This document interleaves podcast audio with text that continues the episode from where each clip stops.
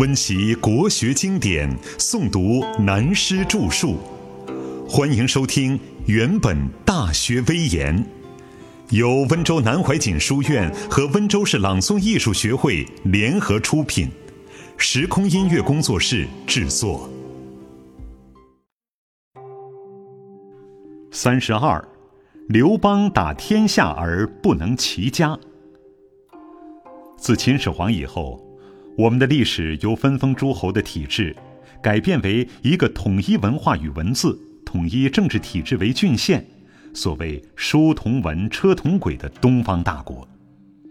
这个时候，正当公元前二百二十年前后。讲到这里，使人联想起现代历史的故事。当在推翻满清以后，所谓民国初年到抗日战争的阶段，阎锡山在山西修建的铁路。故意采用狭轨，不和全国铁路的轨道相衔接，仍然抱着战国诸侯和《三国演义》的思想。距离秦汉两千年后的中国，还随时出现战国时代车不同轨的作风，你看这有多么大的讽刺意义？但我们现在不是研究历史，只是讨论中国文化大戏中的儒家心法。因此，讲到修身与齐家的问题，引用到历史上历朝历代为天下主的第一家庭。如果再做详细的叙述，那就变成讲历史小说了。但是，历史的人事问题，不正是大学内涵的反证吗？我们的历史从来以汉唐开国为盛世，宋明其次。元是蒙古族当家，清是满族当家，都要另当别论，实难要求过严。而且我在前面讲过，除了以历代开国之君为主题之外，其余的都算是职业皇帝，能够守成的已经不错，大多更不必要用大学的尺度来讨论。不过，话也不能以偏概全，在职业皇帝当中。也还有几个可算是出类拔萃的人物，虽不重，亦足观也已。从刘邦的龙颜说起，以开国的帝王来讲，例如汉高祖刘邦，除了历史上赞许他是龙准龙颜、豁达大度八个字以外，应该说还有四个字，便是知人善任的长处。至于什么是龙准？是说他鼻子长得挺拔，鼻头特别大一点儿，犹如相书所说“一鼻通天，伏羲灌顶”而已。这样的人多的是啊，我一生也见过几个乞丐和出家的和尚，都是龙准，并不能因鼻子大就可当皇帝。龙颜嘛，谁见过？就算古画上的龙吧，那副尊容除了很有威武以外，也并不特别。平常人也有的是，用这“龙准龙颜”四个字来称赞刘邦，完全是古人写历史的大手笔妙文。因为没有什么特别好说的，当了皇帝总要说他有特别过人之处才对，等于后世的什么“龙凤之姿，天日之表”一样的句子，极其谄媚的笔墨。我年轻时。有一个会摸骨看相的朋友，我常对他说：“你赚了别人的钱，又在骂人，坏透了。假使你敢说我有什么特别的骨相，或是龙行虎步、虎背熊腰，我非揍你不可。那是你明明在骂我是个禽兽，是个动物嘛。但是他说：‘老兄啊，我是规规矩矩照书本上来的。’”那些历代的英雄帝王们，不都是很喜欢这些恭维吗？看来你是一定做不成英雄喽。我们彼此哈哈大笑，拉倒。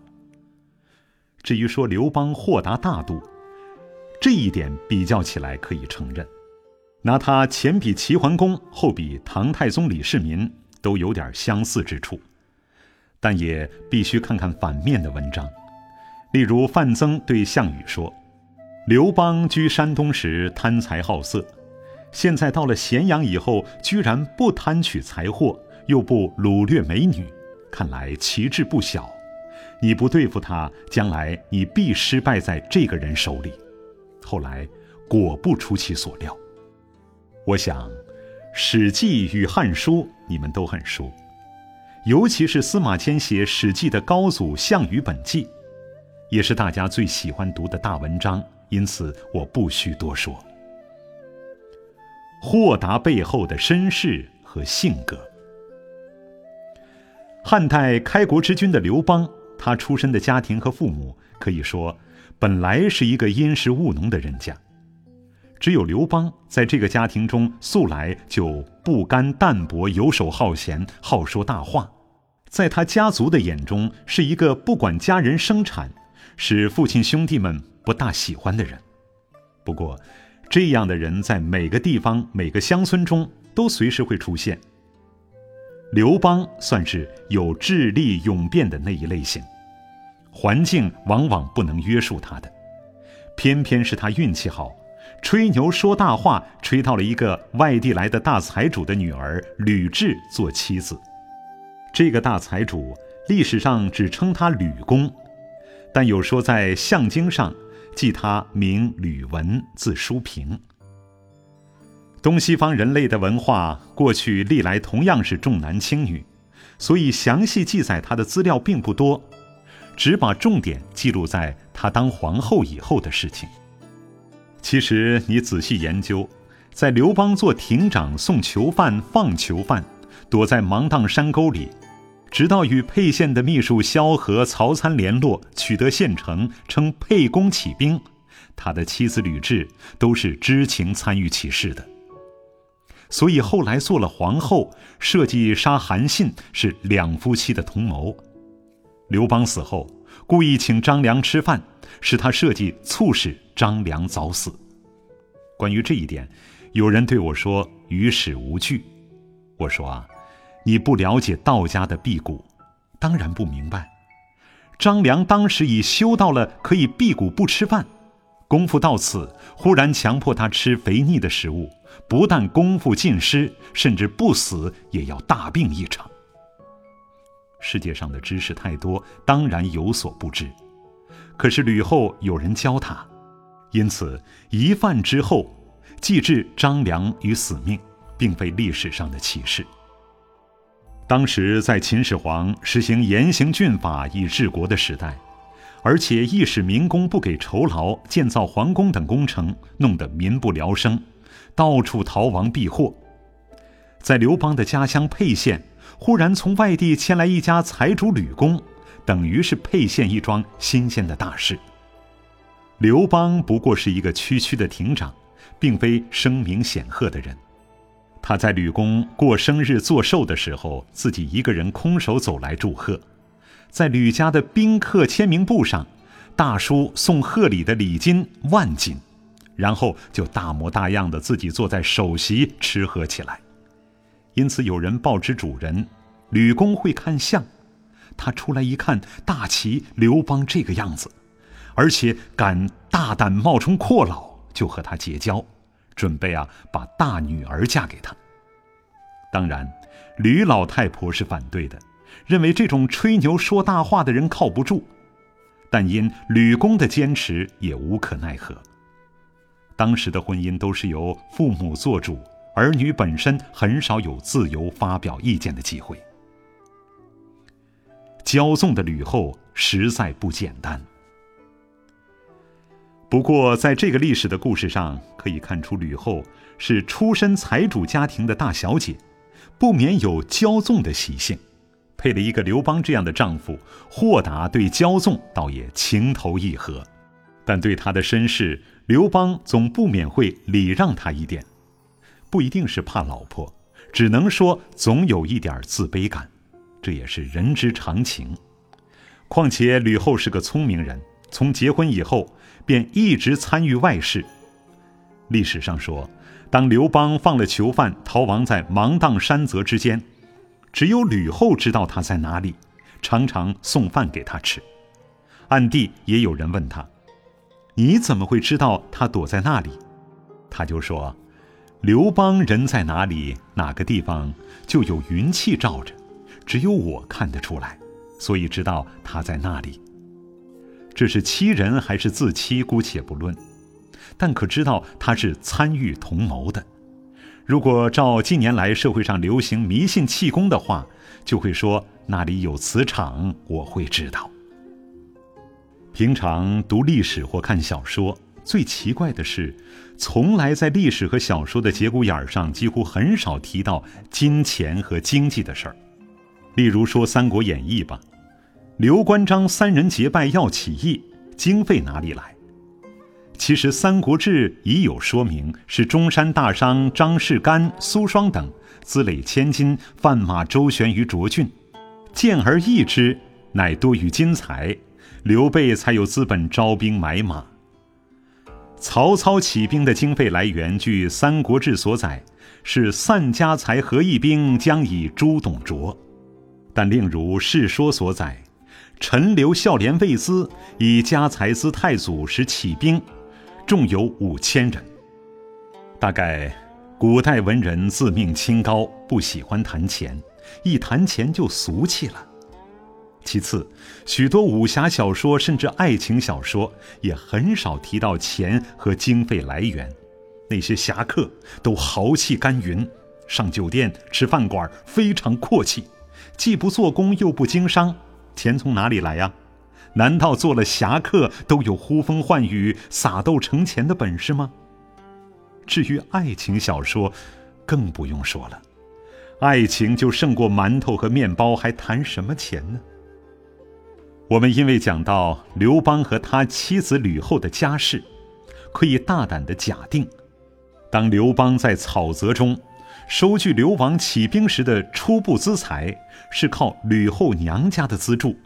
所以打下天下，当了皇帝以后，不但在感情上是习惯性的敬畏老婆三分，在利害关系上，吕后始终是可以颐指气使，俨然是站在老板娘当家的惯例上做事，因此形成汉朝三四百年的天下，始终是受女主和外戚所左右的家族正风。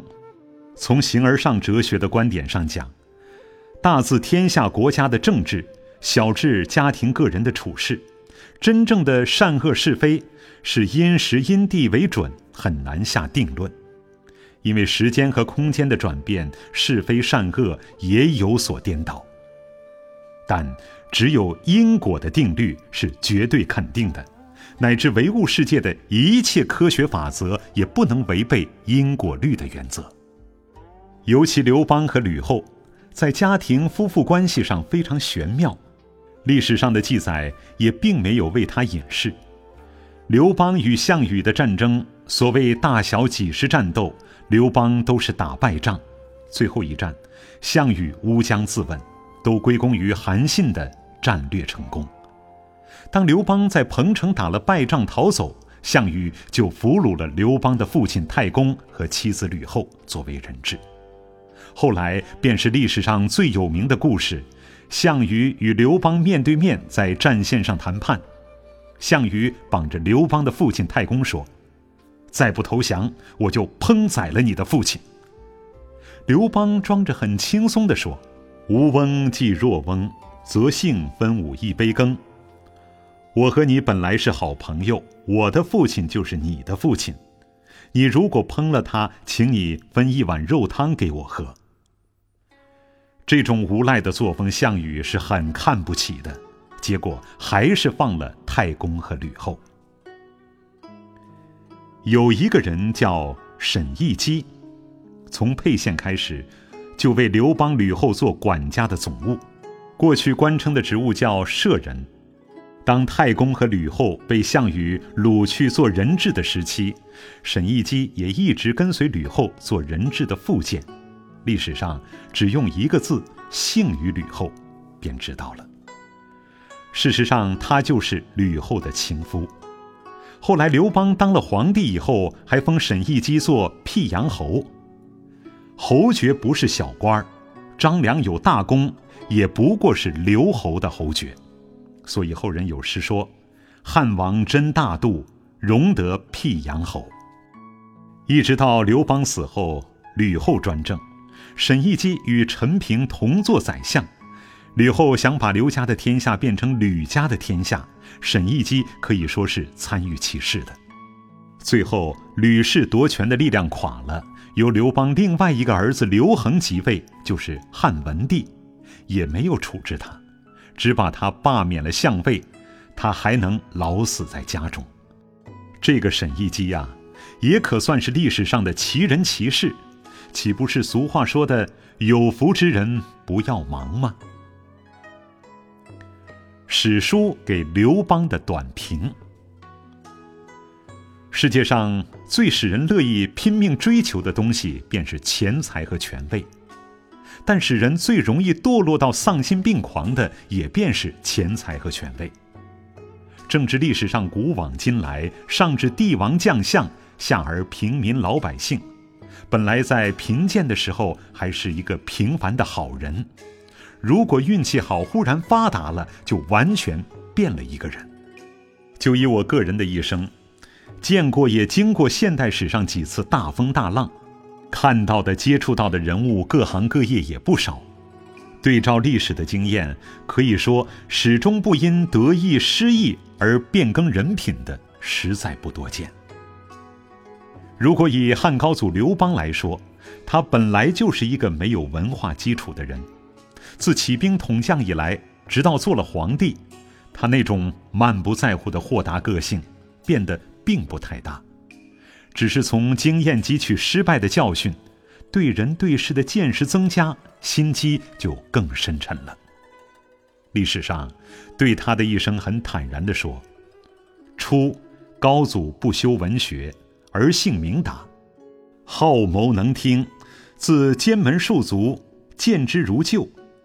初顺民心，作三章之约，天下既定，令萧何赐律令，顺势大略修改秦法，韩信申军法，张苍定章程，定度量衡准则。书孙通治礼仪，虽日不暇己，规模宏远矣。但对于文化教化，自秦政以后，刘邦并无建树。还属于草昧初创的格局。当刘邦建立汉朝做了皇帝，在位的六七年之间，吕后还能自治，并没有做出想夺取政权、过于跋扈嚣张的举动，只为儿子刘盈做太子的事，求张良指教，请了商山四号来保驾，使刘邦放弃了另立一个宠妃戚姬的儿子如意做太子的意图。刘邦与吕后之间的勾心斗角。等到刘邦一死，他的儿子刘盈即位为惠帝，他就设法毒死了如意，又把他的生母戚姬斩断手足、挖去眼睛，弄坏他的听觉，迫他吃药变成哑巴，再把他放在厕所里叫做人质，叫自己的皇帝儿子刘盈来看。刘盈是个好心人，看后大惊大哭，就病倒了。对他的母亲吕太后说：“这不是人做的事。我虽然是你的儿子，恐怕不能担任皇帝治理天下了。因此，就故意服食刺激性欲的兴奋剂，天天在宫中玩女人，不大理会国政，勉勉强强在位七年，只有二十岁就死了。”这个时候的吕太后还不到五十岁的人，在历史上就由他开始有太后临朝称制的创举，也可以说，由他专制独裁了八年，大量启用娘家吕氏的兄弟子侄辈，掌握军政大权，预备把汉朝的天下换刘家成吕家。由于这个历史真实故事，你可了解到夫妇家庭在权势利害的关系上。就会变更心智，换了一个与平常正常人格不同的心思，从爱情变成仇仇，由仁慈变成凶残，甚至亲生父子之间、母子之间也会变成仇人。当然，不只是女性如此，男性也会有同样情况。这种情形，岂止在权势富贵中心的帝王家族，即使在三家村里。有一两亩薄田的农家也随时随地可见的。所以，在战国末期，几乎与孟子先后同时的大儒荀子，就对人性本善的观点并不同意，认为人性天生是恶的，需要教化学养才能使他从善。因此，他对曾子、子思秉承孔门一教，认定人性本善的说法大加反对。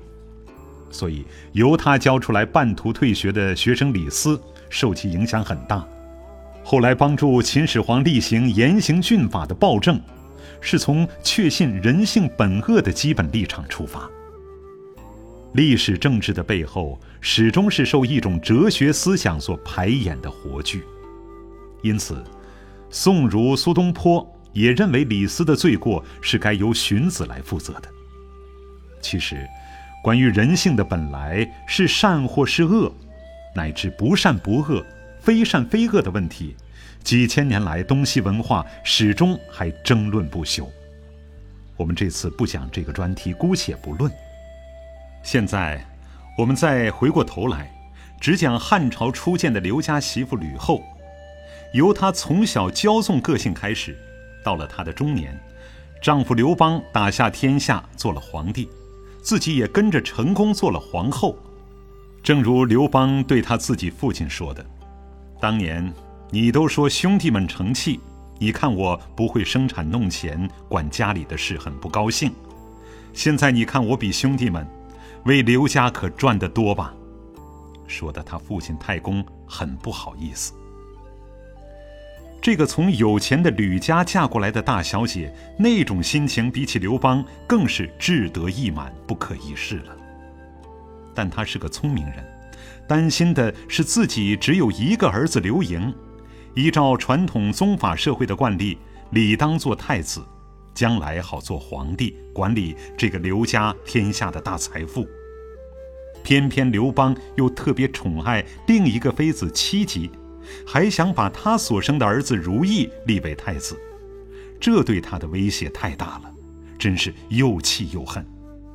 总算想尽办法，最后请教张良，请来商山四号，保住了儿子做太子的职位。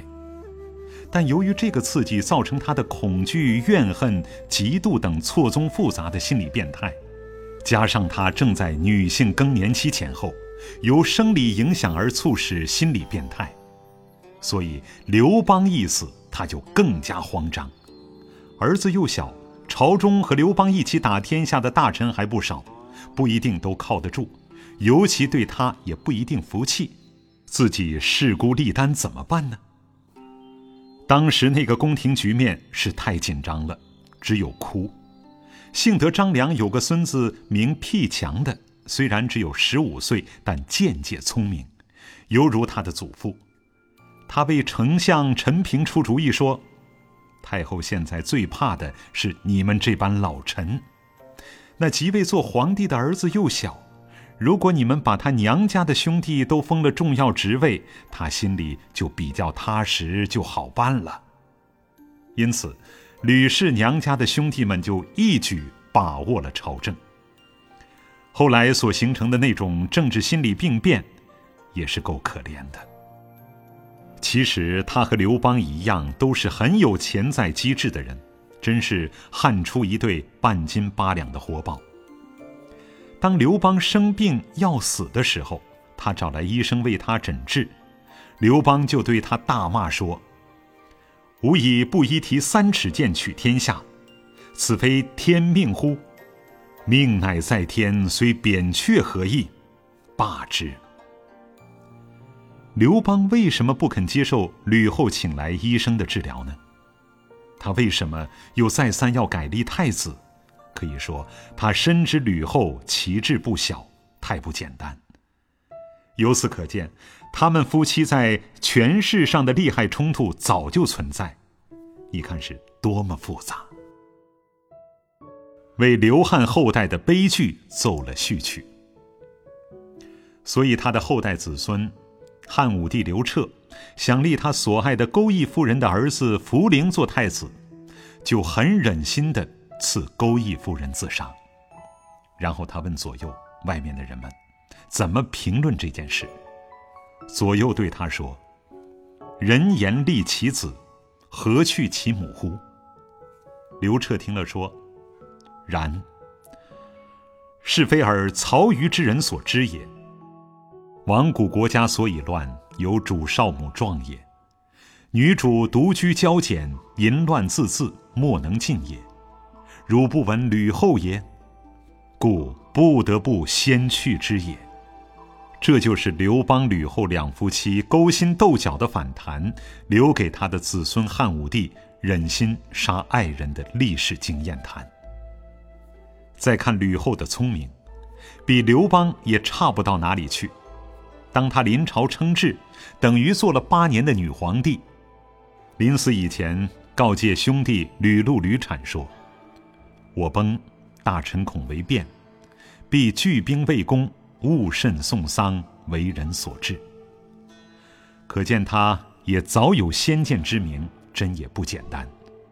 只可惜他的兄弟比他差太远了。但他们夫妻的故事，在西汉、东汉两朝的末代变更剧本，始终反反复复在重演，非常可悲可叹。由此看来，历史与人生再三反思，便知。诚意正心、修身齐家、治国平天下的教育学养的原则是有多么重要啊！